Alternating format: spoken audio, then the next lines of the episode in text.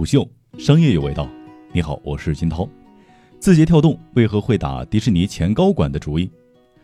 凯文·梅尔于周一宣布离开迪士尼，加入字节跳动，执掌 TikTok，将于六月一号正式担任 TikTok 全球首席执行官兼字节跳动首席运营官。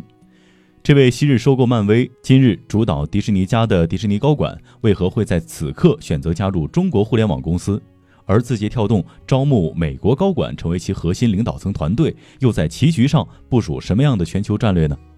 凯文·梅尔何许人也？这个名字听起来很陌生，但他却是迪士尼公司最炙手可热的高管。一九九三年加入迪士尼，却在两千年离开，几经周转，二零零五年重新回到迪士尼管理层，并且于二零一八到二零二零年期间担任迪士尼的 DTC 营销及国际部门总监。疫情期间，虽然迪士尼主题乐园业务受到了重创，但影视流媒体服务的盈利却意外的大幅走高。而凯文·梅耶尔正是落地五个月即收获五千万订阅用户的流媒体迪士尼家的背后推手。目前，迪士尼的布局当中，没有什么比流媒体业务的扩张来得更重要。迪士尼旗下的影视流媒体迪士尼家于二零一九年十一月首次登陆，截至二零一九年年底，迪士尼家下载量高达一千四百一十万次。超过 Netflix 同年的一千一百九十万次的下载量。二零二零年初，新冠肺炎疫情席卷全球，多数国家居家隔离的政策促使迪士尼家迎来了一波凶猛的流量。截至四月，迪士尼家在五个月时间已经赢得了超过五千万付费订阅的用户，而这个数字是 Netflix 努力了七年才达成的业绩。迪士尼家的亮眼成绩令同场竞技的 Netflix 都不禁感慨。后者的 CEO 在本季度电话财报会议当中表示。迪士尼家的执行团队非常出色，对品牌定位有清晰的认知，我向他们致敬。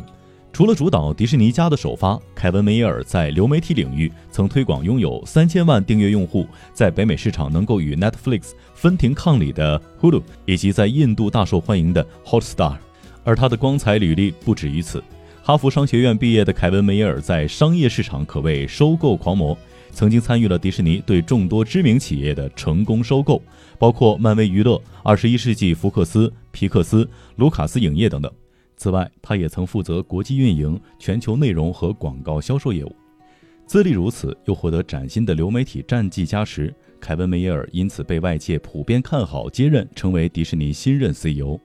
然而，这个执掌迪士尼的机会却与早前落到了主管主题乐园业务的鲍勃·查佩克身上。无法判断未来将依赖于流媒体业务的迪士尼，基于什么样的原因做出了这样的决策？但公司老臣凯文·梅耶尔的失望可想而知，不得不让人猜测，也许就是被横刀夺位的凯文·梅耶尔负气出走迪士尼的部分原因。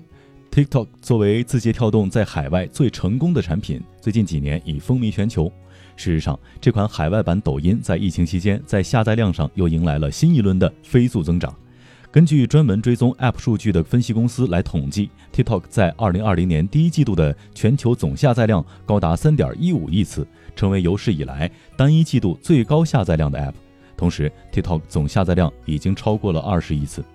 然而，TikTok 赢得海外用户流量的同时，却也正在引发美国对于国家信息安全的担忧。身处中美关系江河日下的大浪潮之中，中国科技企业在美国的业务扩张难免会遇到重重阻碍。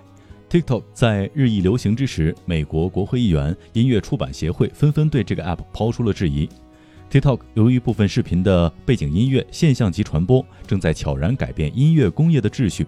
这个平台在发行新歌、挖掘新星、捧红流行歌上产生了轰动的效果。不过，这也引起了音乐出版社区的高度不满。今年年初，美国音乐出版协会威胁将起诉 TikTok 以及字节跳动缺少所谓的运营执照。无独有偶，TikTok 也正在迎来来自于美国政府以及美国国会的不信任目光。部分美国政府机构，包括几乎所有的军队分支，禁止雇员下载或者使用 TikTok。三月，参议员提议立法来禁止所有联邦雇员使用该 App。面对美国的重重质疑，字节跳动选择启用一位有声望的美国高管进入核心管理层。这间中国企业释放的沟通善意，美国能够正确的接收到吗？这是中国企业出海的无奈之举，或者是最优选择吗？大势之下，在商业上极为成功的凯文·梅耶尔，政界的人脉又如何？有助于字节跳动在美国突破僵局吗？凯文·梅耶尔在流媒体与全球布局上的战绩，无疑和字节跳动的海外战略不谋而合。张一鸣于欢迎凯文·梅耶尔的致辞当中表示，字节跳动创立之初就有服务全球用户的理想，经过不断的努力和创新，我们的产品正在丰富全球数亿人的生活。世界各地的人们都在通过我们的产品获取信息、发掘灵感、建立联系、传递希望。凯文的加入将给我们带来他在全球业务方面的成功经验，帮助我们继续打造世界级的管理团队。我期待和凯文一起工作，继续推进公司全球化发展。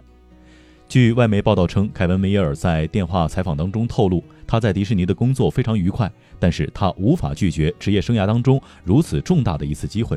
未来有可能更多的参与字节跳动在游戏和音乐业务上的扩张。除此之外，凯文·梅耶尔作为中资企业的美籍高管，不知是否可以缓解美国政客对于 TikTok 的顾虑。当得知凯文·梅耶尔的任命宣布之后，曾经提议立法禁止联邦雇员使用 TikTok 的参议员在推特上表示：“TikTok 美国公司之前告诉我，他们无法参加听证会，因为主管们都生活在中国。但是现在终于有一位新主管生活在美国了，我期待他的回音。”无论张一鸣对于凯文·梅耶尔的任命会不会在一定程度上打消美国政府的疑虑，至少终于有 TikTok 的高管能够在美国出席听证会了。虎嗅商业有味道，我是金涛，四点水的涛，下期见。虎嗅商业有味道，有味道本节目由喜马拉雅、虎嗅网联合制作播出，欢迎下载虎嗅 APP，关注虎嗅公众号，查看音频文字版。